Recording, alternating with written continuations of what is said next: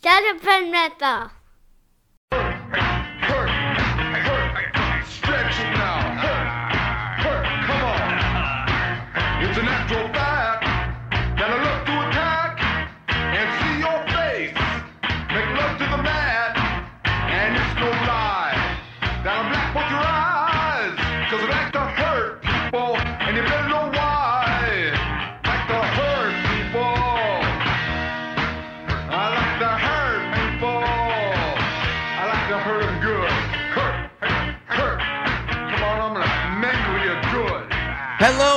Wrestling fans, and welcome to Shut Up and Wrestle, an old school wrestling podcast about good conversations and great stories.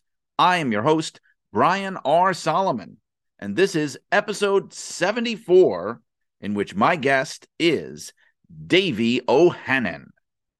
We'll get to that in just a moment. Want to get to a couple of quick things. First of all, I want to thank everybody. I want to thank everybody who came to the release party for my superheroes book, Superheroes The History of a Pop Culture Phenomenon from Ant Man to Zorro. We just had the release party last Friday at Luna Azzurra Italian Restaurant in Fairfield, Connecticut, same place where we had the release party for Blood and Fire. So thanks to the people who came down. I got to chat with my great old friend Keith Elliott Greenberg. I always love the opportunity to do that. Thanks to everybody that came.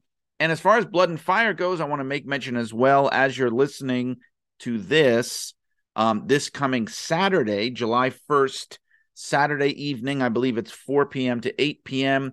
I will be signing copies of Blood and Fire. I have a table at the Northeast Wrestling Show that is taking place as a part of the Jewett City Carnival in Jewett City, Connecticut. That's this coming Saturday evening, July 1st from 4 to 8. Hope to see you there. Maybe I might sign a copy of Blood and Fire for you if you're interested and if you don't have one. And finally, I want to give you guys an update. I like to do this on the progress of Irresistible Force, the life and times of Gorilla Monsoon. I'm still in the interview phase, but as I said before, I have a specific group of remaining people that I want to focus on that I'm going to be interviewing.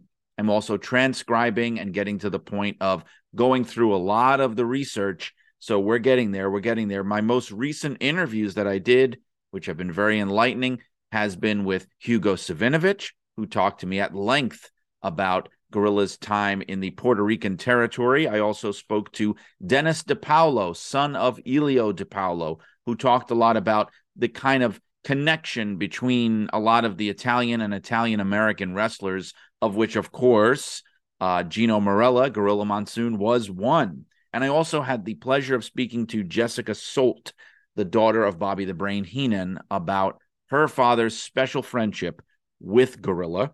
And I've also, she's also promised me, I hope she's listening, that she will be a guest coming up on the show as well. We'll do a separate podcast episode. I'm hoping to get that done over the summer.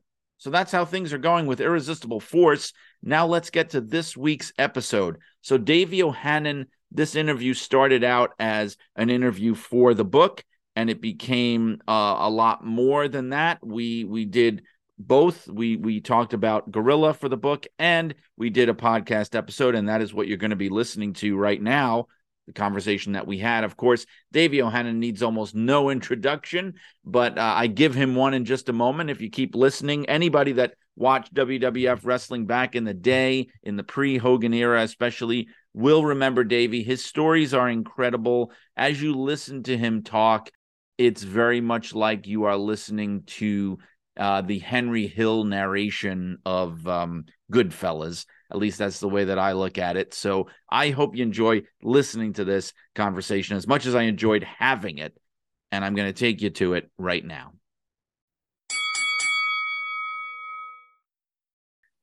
Okay, so it's my pleasure this week on Shut Up and Wrestle to welcome to the show somebody who has been there and who has done it. He's been in the trenches anybody that watched WWF wrestling or WWWF wrestling in the 70s and early 80s will know the man very well that I have on the show with me this week because I am talking about none other than Davey O'Hannon. Davey, thank you so much for being so kind and giving your time to come on the show today. Well, certainly my pleasure, and I'm, I'm flattered and humbled that you would even consider me having on your show. Oh, there's there, there was no consideration. It was a no-brainer for me. Absolutely. I, I because you know, I've been doing this show now for over a year, and I love to get a chance to talk to people who are actually in the ring. I mean, no offense to the, I talk to a lot of writers, I talk to historians, I talk to, you know, people that worked in production and things, but but there's nothing quite like talking to somebody who was there, who was in the ring, especially in the in the and I don't mean to make you feel old, uh, Davey, but especially in the old days the golden years. There you go. Yeah, exactly. Exactly. And and I want to say I'm glad to have you also because um, you know, WWE they they put a lot of their old footage up now on on line for people to see on the Peacock right. network and WWE network. And so they put they've had a whole bunch of episodes of TV from about 1980 that they've been dumping onto the network now all year mm-hmm. long and there's yep. a there's a bunch of your matches in there and uh, you know i'm thinking a lot of people might be even if they're too young to remember they're getting a chance to see you and it reminds me it reminded me of you know uh, getting to see those matches again and see you in the ring it reminded me of how much i liked you because the thing that i like about you is and i know you know you won't take this the wrong way because this was your job but it was so easy to hate you you oh, just oh, yeah. mission, mission accomplished, man. Yes, you just came across as an arrogant schmuck. You know, there's that's no... right. and it, and, and it, probably, if you ask my wife, she'd probably agree with you. Yeah.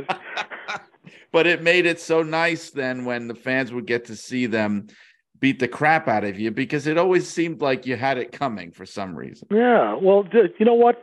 You mentioned Peacock. Uh, my son, uh, who who really loves the history of the business. You know, my kids grew up uh, around wrestling, around wrestling. You know, they uh, they were surrounded by my friends, and uh, you know George Steele and Gino and and Bruno and you know all of the the the the, the legends uh, that those guys were. Uh, but my son was at our house yeah, a couple of months ago, and I'm walking by the TV, which I don't watch TV all that much, and I looked and I went, wait a minute is that me? and he went, he said, duh, yes, it is you. I said, when is that from? And it's, it's exactly what you're speaking of. Yes. You know, I said, well, where did you get that? And sure enough, it was on that Peacock channel, which I didn't even know we had here at our house. Uh, so, so yeah, you know, so more people are getting a little bit exposed to, to uh, us old guys. Well, for the old school fans, it's it's such a gift to be able to see that stuff again, and it, and it's really good quality. It looks good. It doesn't, you know, it's not like some old videotape. It, it looks yeah. really good. And I have to say, there's a couple of because as we know, the the TV back then, it was a lot of squash matches, and it was yep. a lot of enhancement guys, and you get to see a lot of them from that era. And for me, I think it's you. There are a couple that really stand out. You really stand out. Larry Sharp really stands out. He's another one, just so oh, smug. Larry was so good. Yeah. He's so good, and he does all these little things that it's like I don't know. Uh, he does all these little things that that come together and work so well. Just even like the way he every time I notice every time they introduce him, he's always facing the hard camera. He's never absolutely yeah. and he's and he's doing it with this the biggest shit eating grin you could ever imagine. That's right. That's right. It's called selling your product. There you go. So it's called I mean, selling your product. Yeah. So we were talking before before we started uh, recording for this how you know you had been a fan and you had been a, you know watching wrestling as a kid and then you found your way into the business. Is that right? Yeah. Yeah, I I was a diehard fan. Uh, you know Bruno and and uh, it was you know I lived and died with wrestling. I I was at Madison Square Garden when uh, Bruno beat Buddy Rogers for the title. Wow. I mean, it was surreal, you know. And I, you know, Bruno and I became very close friends, and I got to know Buddy Rogers. We weren't uh, we weren't close friends, but I got to know him, you know, in the business. And uh, you know, so for me to be able to uh, break in, and and you know what, back then there were no wrestling schools. You didn't have so you had a you have somebody take a liking to you and teach you what to do, and and I wasn't that lucky that uh, I got to know somebody. So what I did was, uh, you know, from college, uh, my my friend and I, uh, we were we were in college uh, down by St. Louis, uh, Columbia, Missouri, actually, and uh, you know we we got in uh, in a bus, uh, took my my college wrestling stuff, and took the bus up to Kansas City because I knew that they wrestled on Thursday nights in Kansas City. And uh, we went up to Kansas City and we got to the Kansas City War Memorial uh, on a Thursday afternoon. We got in there about two o'clock and banged on the door. And the usher opened the door, maintenance guy, whatever. And he said, "Can I help you?" I said, "Yeah, we're, we're wrestlers." And he looked at me. You know, I was I, I had played football, so I was big and I was in decent shape. Oh, he says, "You're a wrestler, huh?" I said, "Yeah." Well, I was, but I was a lie because I was an amateur wrestler. And he let us in and showed us where the dressing room was. So here we are in the afternoon. Matches don't start till seven thirty or eight o'clock, whatever it was. And we sat in there, and slow but sure, people started to filter in.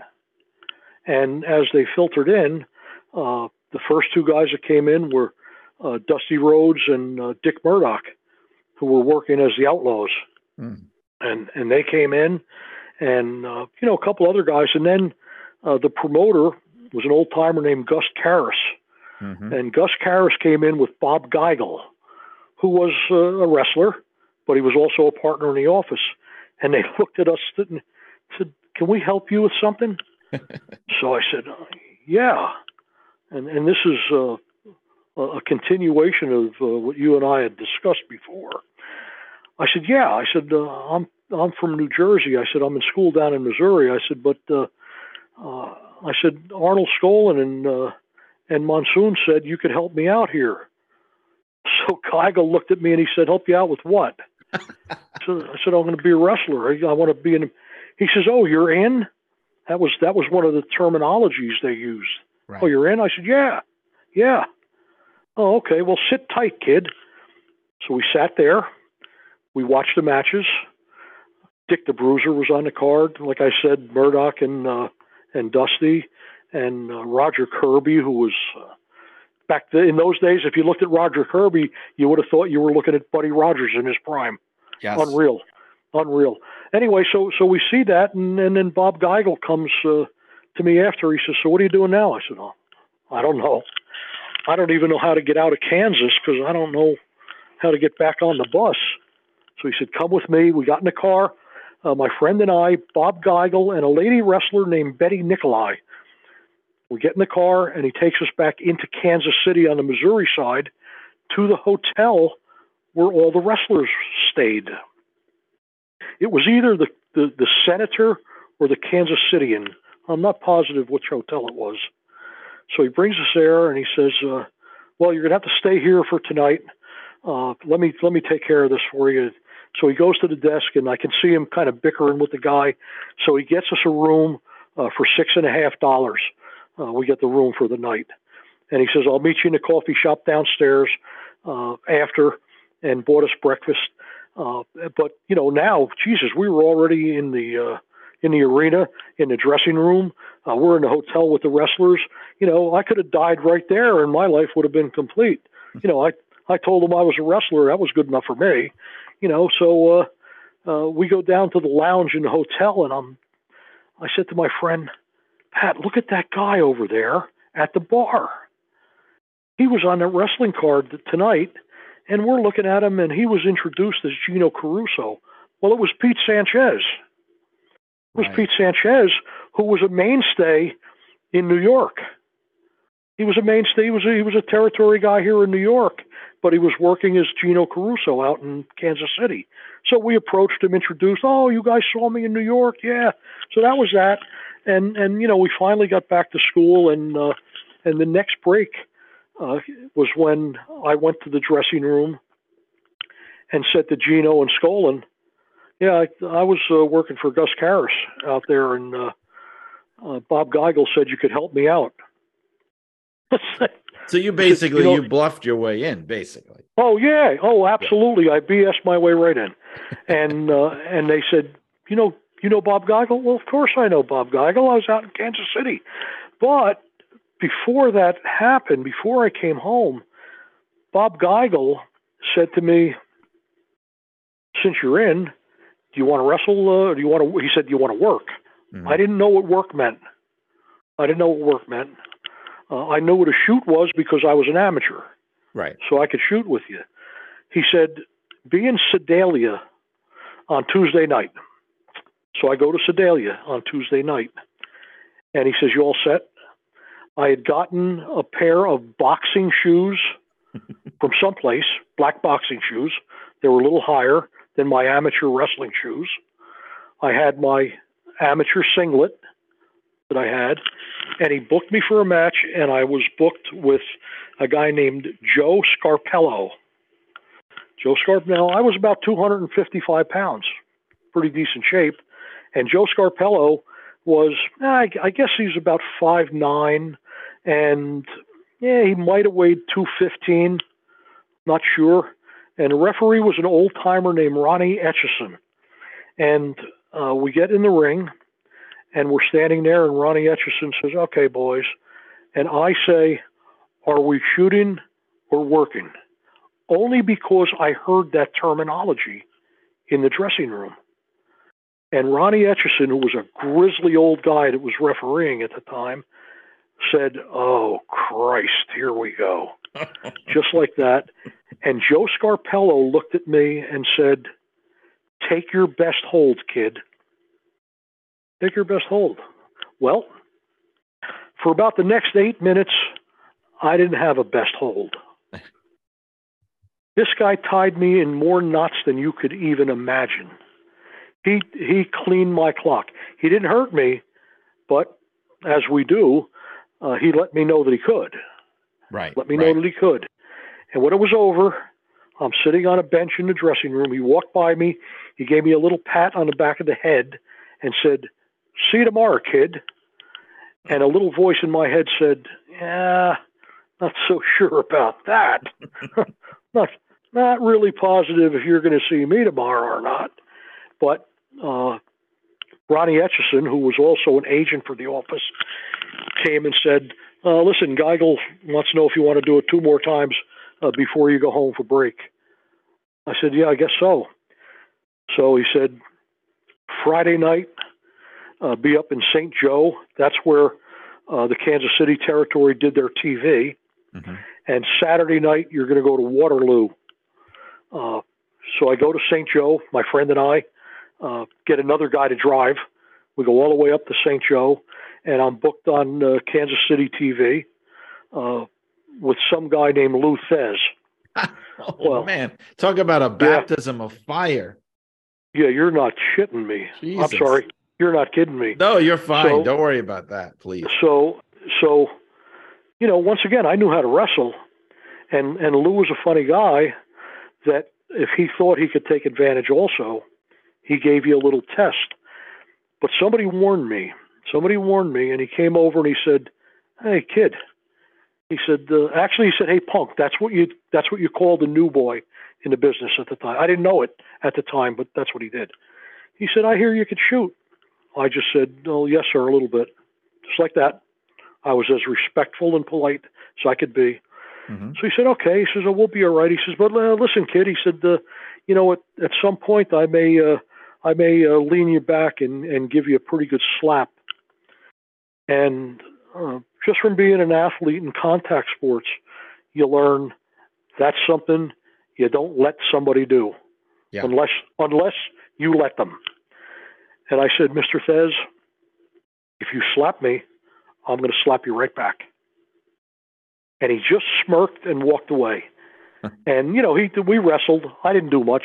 You know, he he did his stuff, and and that was that. We had a match, and, and he said to me, "You're going to be okay, kid." So that was Friday night in St. Joe. The next night was Waterloo, Iowa, and and uh, you know, I was I was a little more comfortable, but I was still a nervous wreck, and you know, getting a knot in my stomach uh, before the match, and didn't know what to do, and you know, like I would grab them on the wrong side. I don't know if you know that. You know, we all work on the left side. Right, Uh, right. You know, I'd, I'd be I'd be doing the wrong thing. Uh, you know, but the next guy uh, that I worked with uh, probably didn't know how to wrestle as well as I. His, his name was, I think, Danny Hodge. and uh, oh yeah, you got to yeah. be kidding me. This is. No, I I'm mean, were they doing No, this to you on purpose? I mean, was this something? well that- they well I'm telling you, it was a test. yeah, there you go. That'll do it. It was, and and it wasn't a test to see if I knew how to wrestle. It was a test to see if I was a jerk, which I probably am, but they didn't find out. Uh, but They wanted to see if you to could if you could take it. they would do. wanted to see what kind of reaction and and the other big test after you work with one of those guys is in the dressing room after the match inevitably somebody would walk up to you even if it was somebody that you didn't work with if they watched they'd say and I and I did it a million times for guys I'd say would you mind if I gave you a little bit of constructive criticism so they they watched really close to see what their reaction was going to be. And my reaction was absolute sure, please, whatever you and they would take you, bring you somewhere private Mhm. in the shower, there was room, say, you know what? I saw you do this. Why don't you try this? So many guys did it for me, including uh, Danny and, and Thesz and Joe Scarpello and Don Jardine and and both blackjacks. I mean, all these. You know, if you were a new guy and they thought you were an okay guy, they they took you by the hand and helped you out. On the other hand, I saw somebody say, "Well, no, that's how I do things." Okay. Well, I knew right away that was a bad answer. You know, Right, right. because, that's how you do things. Okay. Well, this is how we do things. This is how we do things. You have to be So, willing you to learn. I mean, you you hear Oh that Oh my God! even today. You hear about guys that just don't want to take advice from Oh. Jesus! It's unbelievable. You know what? I mean, I did it. uh, You know, after I was in the business for several years, I didn't anymore. But I would put my boots on. I always used to hate wearing a wrestling tight, so I'd I'd I'd just bring a pair of shorts, uh, gym shorts or something, and a shirt, and I would sneak out and I would watch every match that I could. I'd watch every single match that I could to see if I could steal something to do or learn how to do something a little better. You know, all of that stuff. I you have to you have to watch to learn it. Don Jardine is the one that smartened me up about working on I got done working with it might have been Tony Garea for his first match uh, uh, in in the New York territory in Philadelphia. And I went back to watch the other matches and we had a spot we could sit up in the dark in the arena. And nobody saw us. And Don Jardine comes and he's sitting behind me. And he says hey kid. He says how you doing? I said oh okay. How are you? I said my name's Dave he says oh Don. He says oh I noticed you work European style there a little bit I didn't know what the hell he was talking about hmm. I said so I just said oh yeah sometimes I you know I just I forget he walked away and I concentrated I said look at this I went to the dressing room. I got one of the Apter magazines.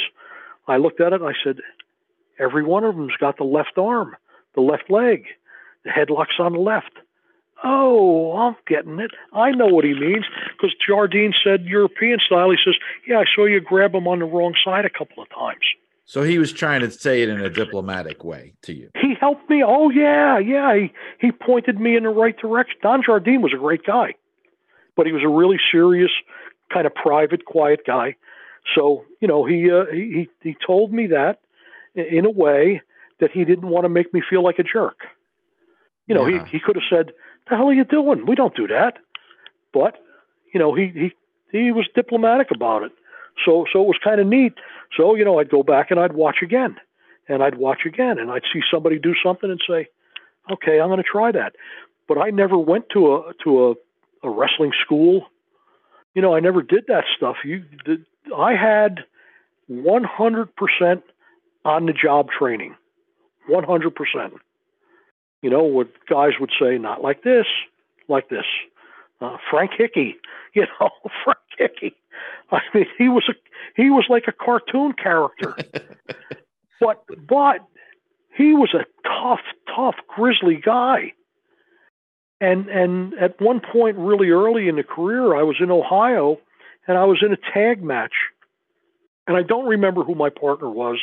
You know, another new guy like me that didn't know, you know, how to chew gum and walk at the same time.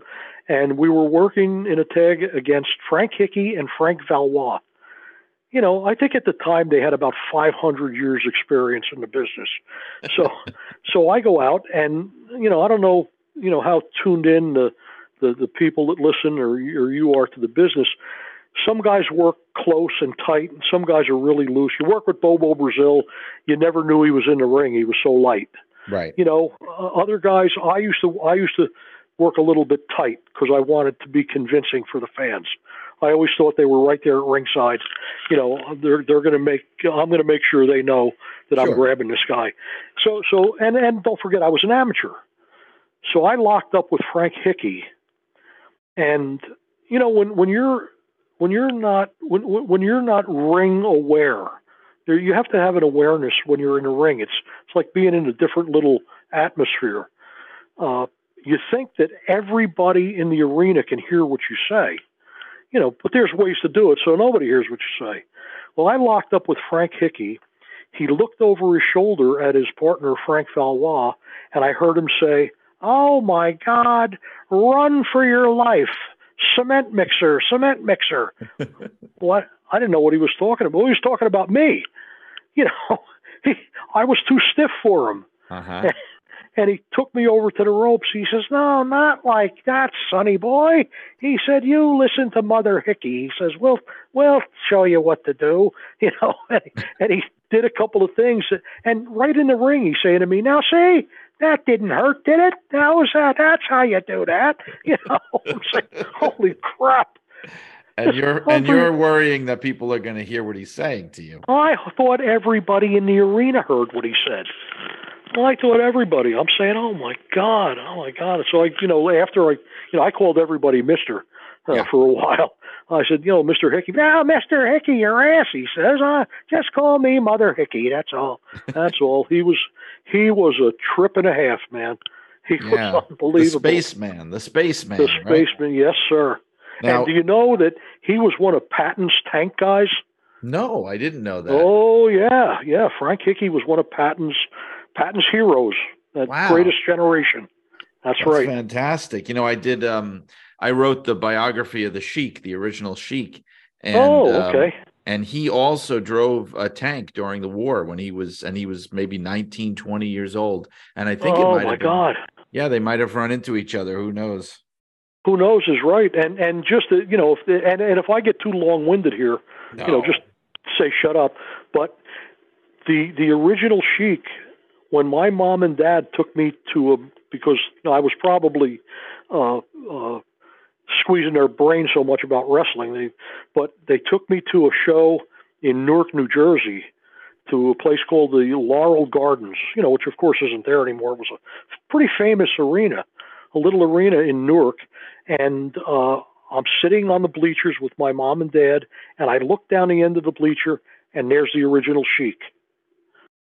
And wow you know, I was a kid. I was a kid, and I looked down, the, and he looked at me, and gave me a look that frightened me so much. I got up and I went and sat on the other side of my father.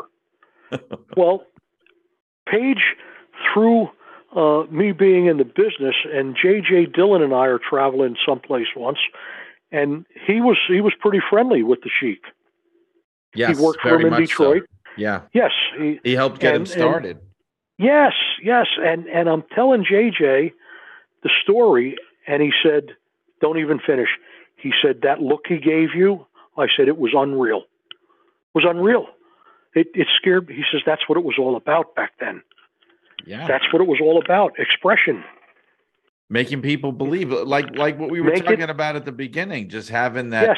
expression on your face right away people know what to expect like what i loved what i would always love about one of your matches is look here's the reality of it is uh, most of the time you were going to lose so Right. so the you'd have this confidence about you that was completely not earned at all. You know, was- Right, exactly. It was this guy that thought he was the greatest thing ever. It was a hot shot, and and and he never won. You know, so it almost Yep. made you even more obnoxious. You know what I mean, Yes, yeah. Well, you it express. That's why it's so hard to work with a mask. mean? takes expression away. And and you know, I used to make the face or whatever I did.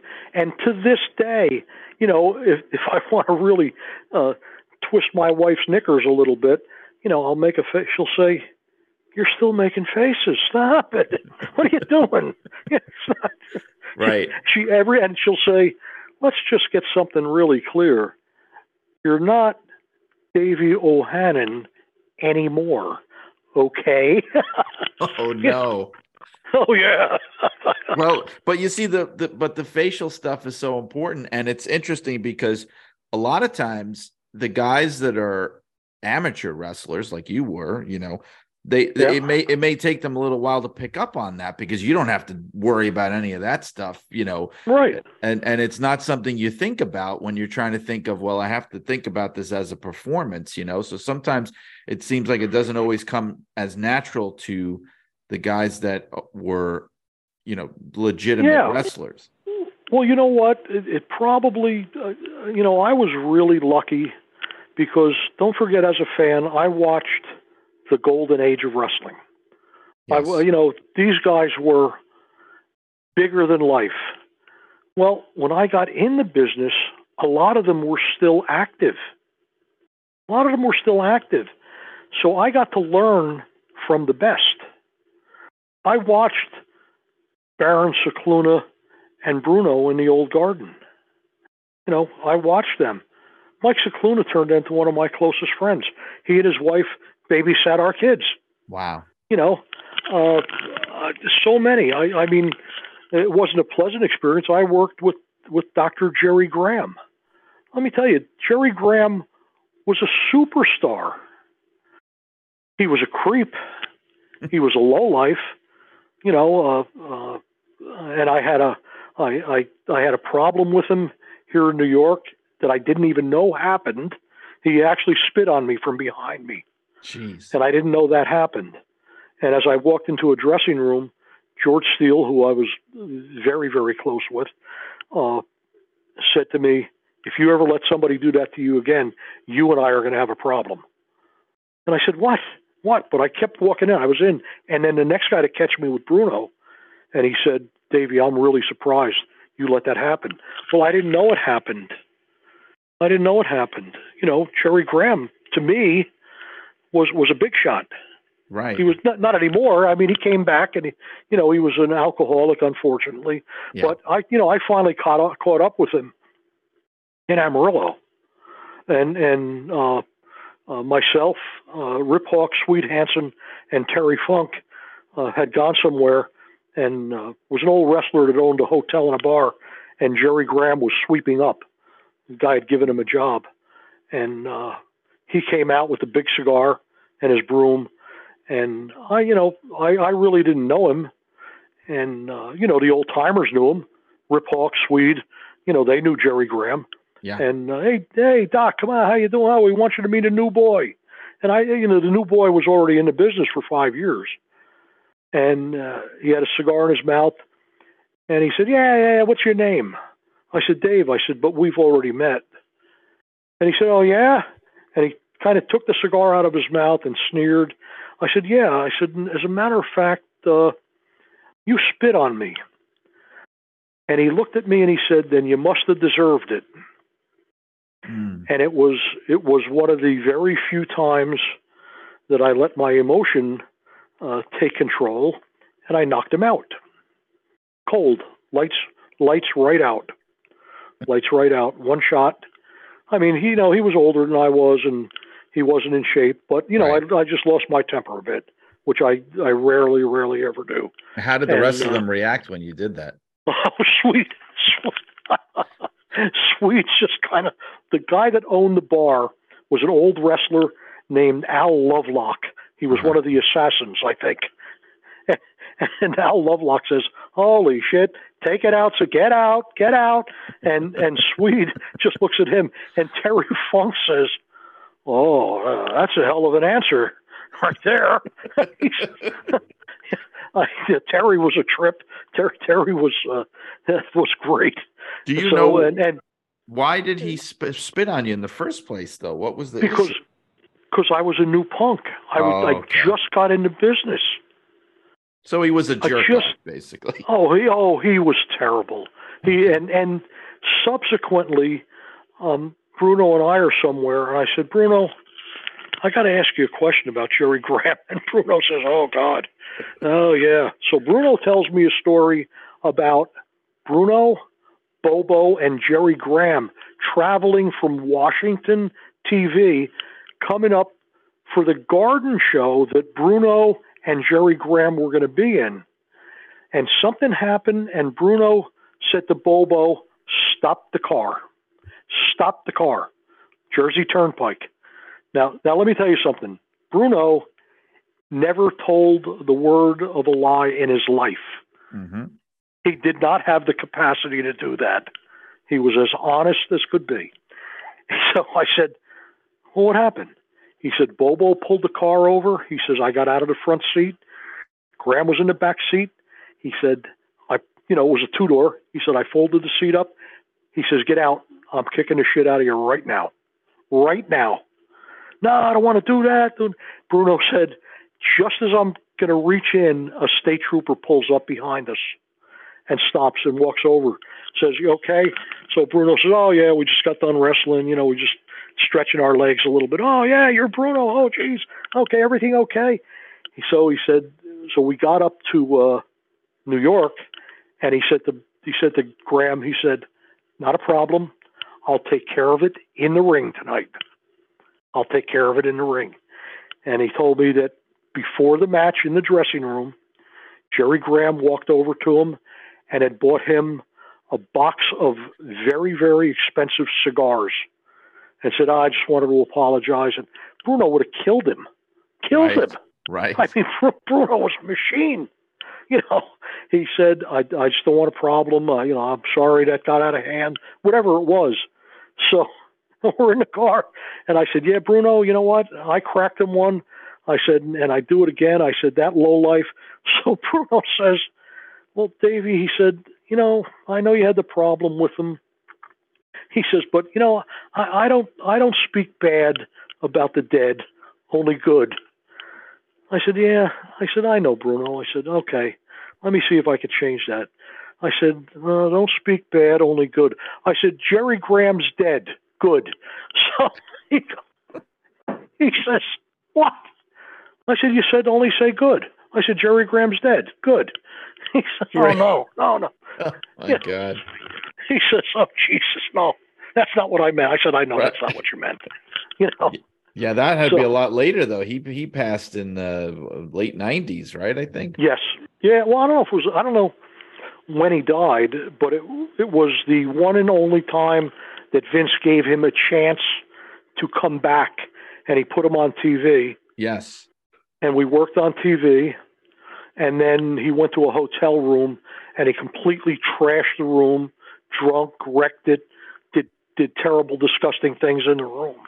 Uh, and and Vince said, "That's it. You're done. Yeah. He was. You're tra- done." So you know when he passed away. I don't know. Yeah, he Yeah. had been his favorite wrestler. You know, as a- Yes. a lot of people know that story, and so he gave him so many opportunities, but he just Yes. Yeah, exactly right. And his So, you father know- gave him opportunities too. Oh, exactly. You know, so so for me, you know, the learning in the business came on the job because these guys were absolute legends. They were legends.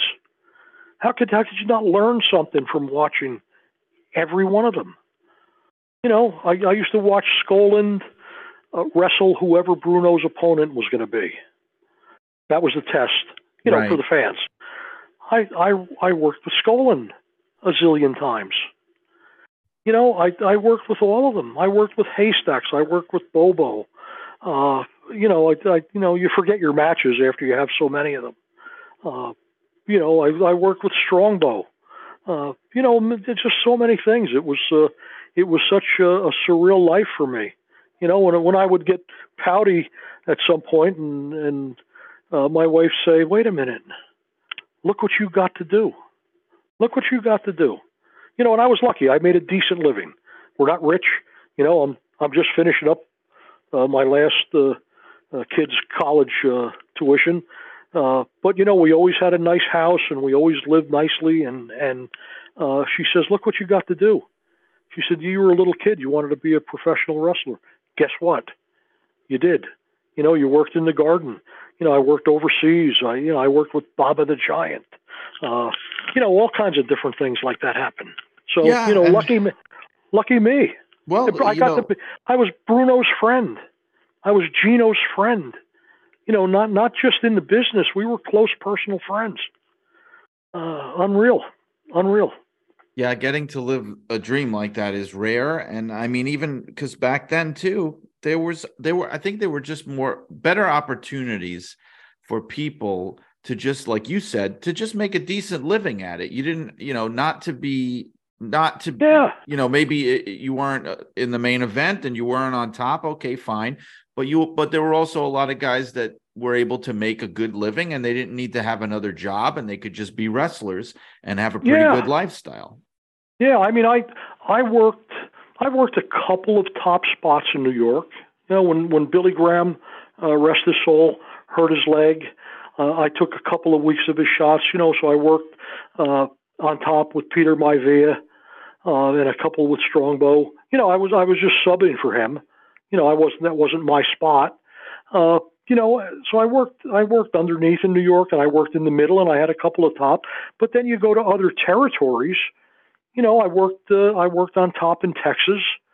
You know, I got a pretty decent push there. And you know, if if I had uh, what was you know after I learn a little, uh, if I didn't have such a terrible attitude about it, uh, it would have been much better for me. You know, but but I kind of used to think I knew better than the promoter. You know what was going on. Uh, okay, just do what you're supposed to do, and you'd be much better off. You know, or I go to Puerto Rico. I had a pretty decent spot there. You know, I got to listen. I got I got to work with Miguel Perez Senior in Puerto Rico. Miguel Perez Senior is the only autograph, other than, than a personal one I have from from Bruno uh, to me and my family, was the only autograph I ever got in all the years as a fan and in the business.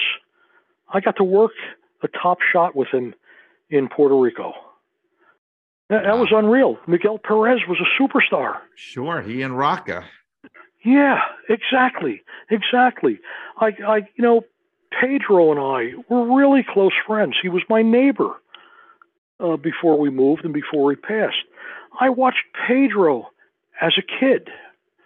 Uh, Johnny Rodz, uh, you know, Johnny Rodz, Manny Soto, and I were all really close. These are guys that I that I watched as a kid. I watched them as a kid. They used to laugh at me. I'd, I'd say, "Yeah, I, uh, Johnny, I remember this robe you had. Oh, brother, he'd say, yeah, you know, and and then I worked with Johnny. I mean, Johnny and I were like, Johnny and I worked a, a 30 minute match in the Garden one night, and the next day, the New York Post had a sports editorial that said it was the best match of the night.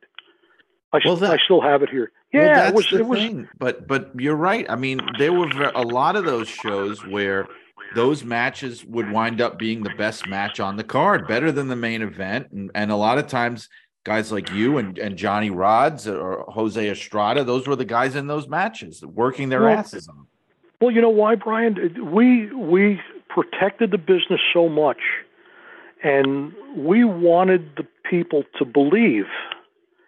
And the reason they believed is because we believed in it. We believed what we were doing. You know, I never ever stepped out of character. When when we were in the ring, you know, and, and I wasn't stiff. I never. I, I I'm proud. I never hurt anybody in in 20 years. I never hurt, uh, injured anybody. But I always had a philosophy: if I'm going to hit you with a forearm, I'm going to hit you with a forearm. I laid them in because the people paid money. I don't know how many uh, weeks some guy had to save up uh, to take his kid to the wrestling matches. I'm going to give him his money's worth, and the people were close by. Um, nobody's going to ever say he was faking. Nobody's going to ever say that, and and we believed it, and and we were compelled to give these people the best night they could possibly have. The best night they could possibly have. Each and every town. Didn't matter if it was the Garden or the Spectrum or the Forum in Montreal or Maple Leaf. It didn't matter where it was. They got Yeah. they got the same product from us every single night. The, the guys that were truly in the business. They, there were people that stopped in that, that thought they could take shortcuts or, or do some cheap heat stuff. You know what? We didn't we didn't like that. We didn't like when we saw stuff like that. And and quite often, if somebody tried to do it while you were in the ring with them, you know, I I worked with a lot of guys that were kind of new and and we're gonna we're gonna try to make a joke out of the business. Oh no, no, you don't. You don't make a joke out of what I do for a living. And and there, you know, there was a way to to smarten them up a little bit about it. Right. Right. And and again, in because in those days, like you're saying, I mean, that's your livelihood, especially Well, because yeah, you talk about how close the fans could get to the ring and i think that's that's so true especially you know if you're there live and you're and you're right up front watching it and you're not on you're not watching it on tv i think it has to be even more convincing for those people oh, because oh yeah. I mean, really you're and- just a you couple know- of feet away if things aren't Exactly, and and some places are a lot closer than others. You know, there was. I'll tell you, and again, please just cut me off if I'm boring you to death here. not in the slightest Yeah. so, uh, I'm working with uh, Pete Sanchez in the sunny Sunnyside Gardens in New York. Was a great arena, great, great. It was a, a, a really great little boxing wrestling arena. Has a had a tremendous amount of history to it, and uh, we're working there. Now I'm uh, even worse. Now I'm really hearing impaired. Pedro Pedro finished it off for me when he whacked me on the ear one night, and I'm I'm totally deaf in my right ear and uh, not great in the left. But anyway, anyway, uh, I got Pete Sanchez, and and this is really out of character for me. Except the business has changed so much now that I can tell the story. right Uh, I got Pete Sanchez in a headlock, and uh, uh, he stands me or I stand him up, and uh, he's going to give me a spot. And he says, uh, uh, "Shoot me in, one tackle, hip lock, arm drag. Got it?" So I cinched up on him. I said, "No, no," because I didn't hear him. you know, I, I, I heard something, but I wasn't sure what it was. And you don't want to mess that up because you're going at full speed. So. right So right he says it. He says it again. Now Pete Pete Sanchez sometimes had a little bit of a stutter. No, I'm not sure if he's stuttering when he's trying to talk to me. Usually in the ring he didn't, and he's also uh, got sometimes a, very uh, edgy disposition, like an impatient guy. So he says to me, "One tackle, drop down, hip toss, arm drag. Got it." I said, so I grabbed him again. I said, "No." Some lady stands up in the front row, leans on the apron, and looks at us and says, "He said one tackle, drop down, hip lock, arm drag. You got it." so I said to Pete, "I said, was that it?" He said, "Yeah." so we did. So the lady in the front row gave me the spot, and Pete Pete wanted Pete wanted to punch me in the nose in the in the dressing room. I said, I can't help it. I'm freaking deaf. What do you want from me? I said, I, I didn't hear you. I said, he says, well, he, I said, then go get mad at her. You were the one talking too loud. I said, you should have covered your face. He, right yeah, of course Yeah, she leaned right on the apron. She said, he said one tackle. And I said, uh, oh, okay. so now you got you got fans in the front row calling spots for you calling my high spot for me. Right. It's- it's- yeah, so I said we're not doing that high spot for a few days, Pete. We're gonna we're gonna skip that one for a while. So, yeah, but but we believed, so we wanted to give the people, uh, you know, every reason to be able to s- suspend their disbelief. Sure, because I think That's a lot it. of a lot of times for a fan, I mean, and you, and you were a fan, so you know. I mean, when you're watching it on TV, the announcers could really help out. They really help it out. Absolutely. They Well, help yeah. you believe they they can cover for some things and mistakes, or they could spin things a certain way. I mean, Gorilla as an announcer was great at that. But then when you're there live, they don't you don't have that benefit it's just right, Right. there in front of you and and i know a lot a lot of fans have had that experience of it- it's definitely fun to go see it live but but when Oh, you go yeah. down there when you go down there you kind of go ah you know what i could sort of it looks a little more real on tv you know Well, yeah. I mean, yeah. I, I mean, I found that as a fan too. You know, I said to myself, even when I first got in the business, you know, and I and I, you know, I was in a lot of tag matches at first, and I'd see some of the old timers, and I'd say, "Well, boy, those bumps don't look as bad as I thought they were going to look," you know.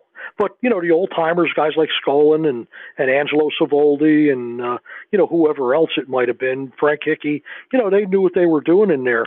You know, the newer guys, you know, we we wrecked our bodies you know, we wrecked our bodies. I mean, I threw my body all over. Johnny Rod still tells me, he'd say, we, we'd, you know, we'd be on the road and, you know, you wear out after a while. And, and I'd say to Johnny, you know what, John? I'm walking and talking tonight. Nice and easy. You know, no crazy stuff. And Johnny says to me, up oh, two minutes into the match, you're going over the top turnbuckle and you're, you're flying around. Well, yeah, first of all, that was the fun of it. And, and to to hear the people how they react and to give them something like that. You know uh no matter what kind of pain or injuries uh you know billy or, or or Jackson Browne said once when the lights come up and you hear that crowd you remember why you came. You know and and that's it. Yeah. When those lights come up and you're there there is nothing like it in the world You know, I wanted to ask you about Amarillo because you brought it up too. I, you know, I noticed that that seems like that was the place where you kind of got the biggest push of your career. I mean, they yeah it was yeah it was good So uh, it was the- good they put the tag belts on you. Yep. Um, Yeah, I had the yeah, I had the tag belt and I had the, the brass knuckles belt. now. Uh, what led to that? Why was um, why was that such a good area for you? I was I was actually working uh, up in the Maritimes in the, the territory we called New Brunswick, Mhm. uh, up in Canada, and uh, when I when I told you the, the the fibs that I was telling to get into the business in Kansas City, one of the guys I met that was working in Kansas City was a guy named Tommy Martin or Terry Martin, who was one of the owners of the Maritime Territory. It was a set of it was the Cormier family, the Beast, Leo Burke, a whole bunch of them. Anyway, uh, he was in Kansas City. I early on uh, in the business got to go to Japan. Terry Martin was on the tour in Japan with me, and he said, "Oh, holy crap! Aren't you the kid that I met in Kansas City?" I said, "Yeah." I said, "That's me." So we, you know, we got friendly. We were in Japan for six weeks together, uh, traveling. And he said, "Where are you going after this?" I said, "I don't know." He said, "Come to my territory up in the Maritimes." I said, "Okay." So he booked me up there. I wound up in Canada. I'm working in Canada, and Terry Funk, Bugsy McGraw, and I were, were tag partners up in Canada. He was hmm. working as the Brute, and Terry Funk came in to work for two weeks with their top babyface, Leo Burke. I'd never met Terry. I knew who he was, of course. And he was the world uh, champion then, I think. Right? Yeah, I thought sure he was. Yeah, Yeah. yeah, he was the NWA champ. And uh, he came to me in a dressing room in, in Halifax one night. He says, he says, where are you going after this? I said, I don't know, home, back to Jersey. He says, you got to come to Amarillo. I said, what's an Amarillo? I, was, I still wasn't smart. I said, what's an Amarillo? He said, no, you got to you got to come down to Amarillo. So uh, he says, here, call my brother Dory uh, when you get home, and you come down and, and work for us. So I finished up uh, in the in the Maritimes. I left. Uh, was it was around Easter time, I think, and you know I went home to New Jersey, and uh, at some point I called up uh, Dory Funk Jr. and uh, before I let you know, Bugsy McGraw and I are very close friends, and and Bugsy said, "Listen to me." He said, "Tell him you want a guarantee."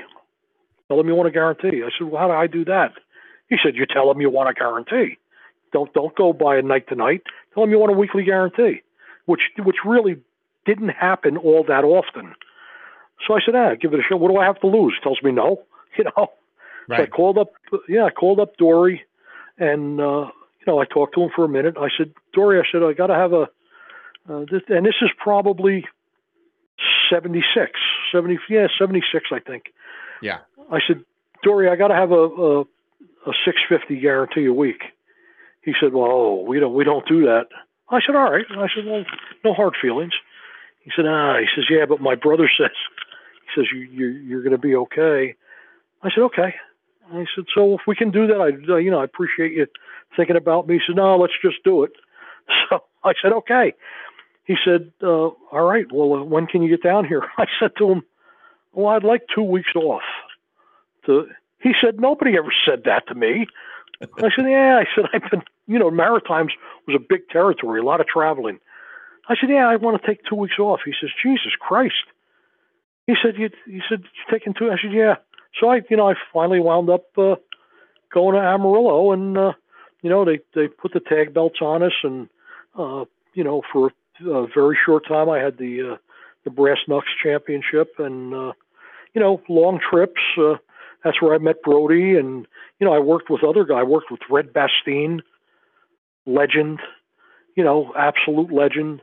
Uh, they brought Bob Geigel in. I didn't work with him. Uh, I don't know who did, but I walked up to him and I said, "Mr. Geigel." He said, "Oh my God!" He says, "You're that punk from the Senator Hotel." I said, "Yeah, that's me." I said, "I'm in." I'm in. he said, you know, he was a good guy. He was a good guy. I mean, so so I got to do all this stuff. That their top one of their top baby faces down there was Ricky Romero, and Oh, uh, you know. I worked all over with Ricky Romero. I worked all over with him. Uh, Scott Casey, you know, my my first my first uh, uh, match in Amarillo territory was uh, uh, with Scott Casey in uh, I think Colorado Springs, Colorado. Uh, you know, I had never been out there, and uh, promoter says, "Okay, uh, guys." Now, keep in mind where I came from. I was, you know, I, I did a lot of work in the New York territory, and and territories like it. And uh, he says, he says, "I need you to get about uh, 48 minutes, uh, two out of three, which you never saw in New York." No, no, He no. says, he says two out of three. He says you guys split. He says and uh, Scotty get Davey's hand up, uh, you know, in the third one. Okay, all right. I'm saying 48 minutes. Crap. That's like a drive to the next town. What Right, 48 minutes. yeah, what are we doing see here? you don't see a lot of that on on TV in- No, in New York. no, and- sure. Eh, and don't forget, it's the NWA, which I already had a little taste of, because you'll see it back then was really hard for a WWF guy to make it in an NWA territory, because the WWF guys, being a big body territory, was uh, more uh, punch kick Right. than wrestle. NWA was wrestle. So here I am with Scott Casey, who was one of their top baby faces, who was fantastic and who wrestled. And and we're in Colorado Springs, and about ten minutes into the match, I said to myself, "Geez, why can't I breathe?" Oh, that's right, it's Colorado, and I'm almost a mile up here. I can't. I said to Scott, I said, "What's going on?"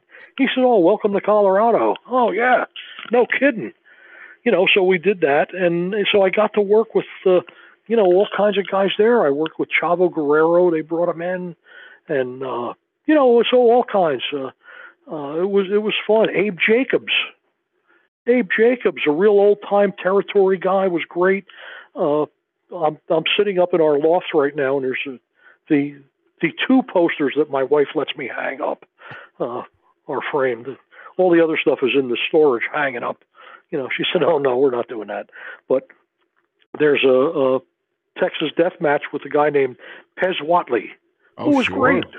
Oh my God, he was such a good guy, and and Pez and I went all over the territory doing that stuff.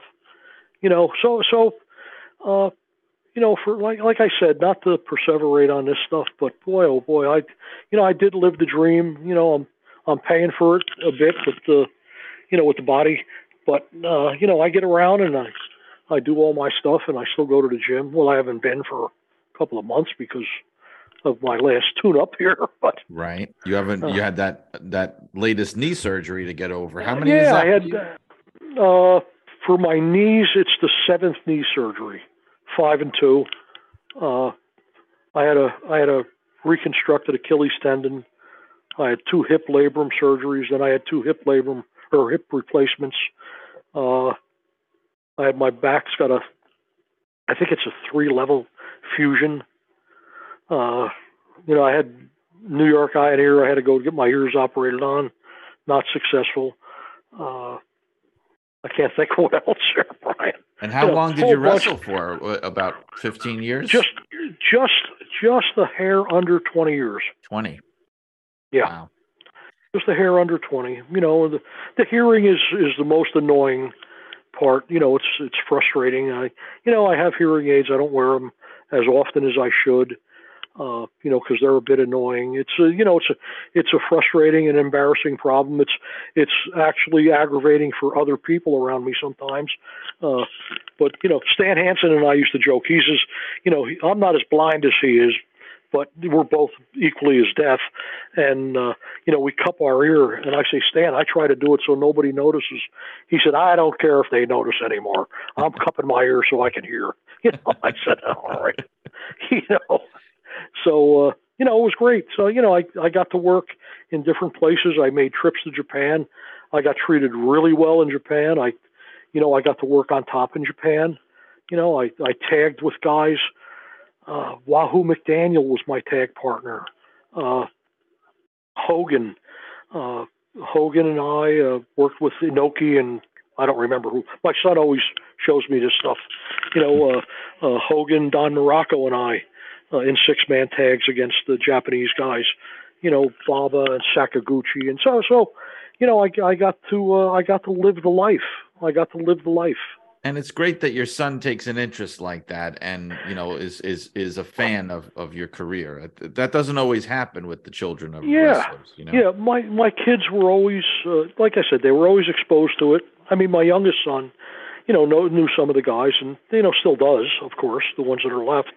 Uh, uh, but they were always very respectful of it, and uh, and the guys all treated my kids great. Like I said, you know, Dominic DeNucci was was like a part of our family, as was Mike Scicluna and Mike's wife, and Dominic's wife, and and Bruno, uh, Manny Soto, Johnny Rodz you know, my kids uh, are as comfortable with them.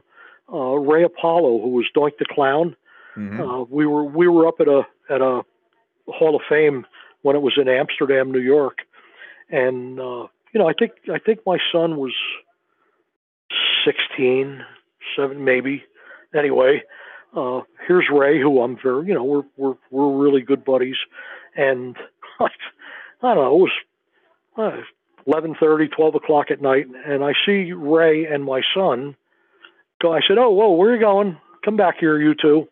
Come back here." And Ray says, "What's the problem? I'll have him back nice and early. Don't you worry." Okay. So I guess it was seven o'clock the next morning that I, I was having a nervous breakdown. They came in. I said, "What are you doing?" He said, "I told you it would be nice and early." I said, you know, but but he would take care of my kids. He wouldn't let anything happen, you know. So I don't know where they went. And then another time, he said to my other son, my youngest, uh, while Ray was still in character as Doink the Clown after the Hall of Fame, my son says, uh, "Hey, Uncle Ray Ray, let's go get something to eat." Okay, let's go.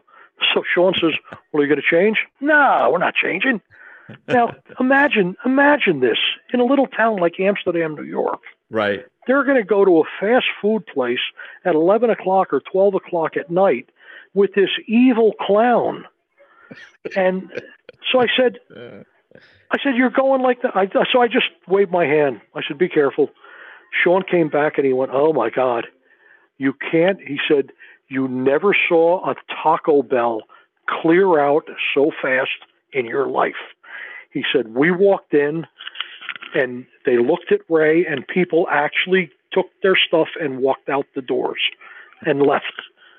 I said, you didn't go dressed like that. So Ray says, what could possibly go wrong? What could go wrong? What? Don't worry about it. So, so you know, my kids were always around it, and and my older son really loves the history of it. Right. So so he'll, you know, he he he's the one that notifies me when somebody passes away. uh, you know, or is about to. Uh, you know, uh, you know, they, they, they got close to guys like you know, Paul Vachon stayed at my house for a week when my kids were. He'd be on the floor playing with my daughter with her toys. You know, uh, so you know, my kids' friends would say, "My God, look at the life you had.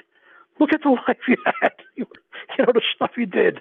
Well, you know, it- so you know, yeah, it is something special. Um, guys like you, I mean, you have a treasure trove of stories that are just waiting to be unlocked for people who ask the right questions. So I hope that, you know, I mean, it's the truth. I can't believe it sometimes the experiences that some of you guys had. And, and I Oh, thank yeah. you, I thank you for sharing them. Well, thank you for asking me. I told you I'm I'm flattered. Um, you know, I'm I'm flattered that you would even ask uh, uh, Davey O'Hannon. You know, I always say I knew my place in this business. Uh, you know, I was a nobody, but I got to live it, and uh, and I appreciate it. Well, you gave a lot of memories to a lot of people, and a lot of people remember your name. And and like I said at the beginning, anybody that watched, especially the WWF in those years, they they knew who you were then, and they know who you are now. Believe me. Well, thank you. You made my day.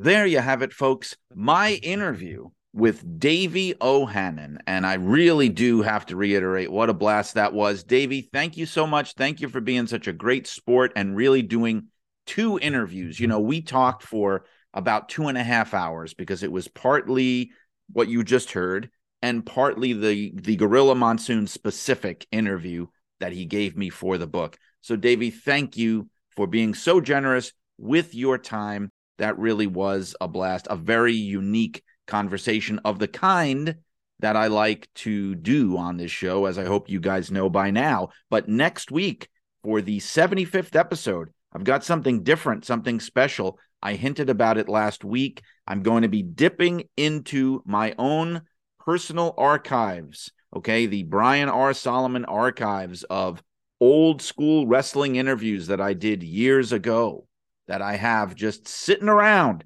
sitting around here at my palatial estate in Trumbull, Connecticut. Not very palatial, but I do have some gems that I like to think of as wrestling interview gems that really uh, were not not much was done with them. But I'll talk more about it next week how this process happened. Just for now, I want you to know that next week the interview I'm going to be pulling out is a 2006 interview that I did with the American Dream Dusty Rhodes at a time when we were both working for WWE and we were both spending a lot of time in Stamford.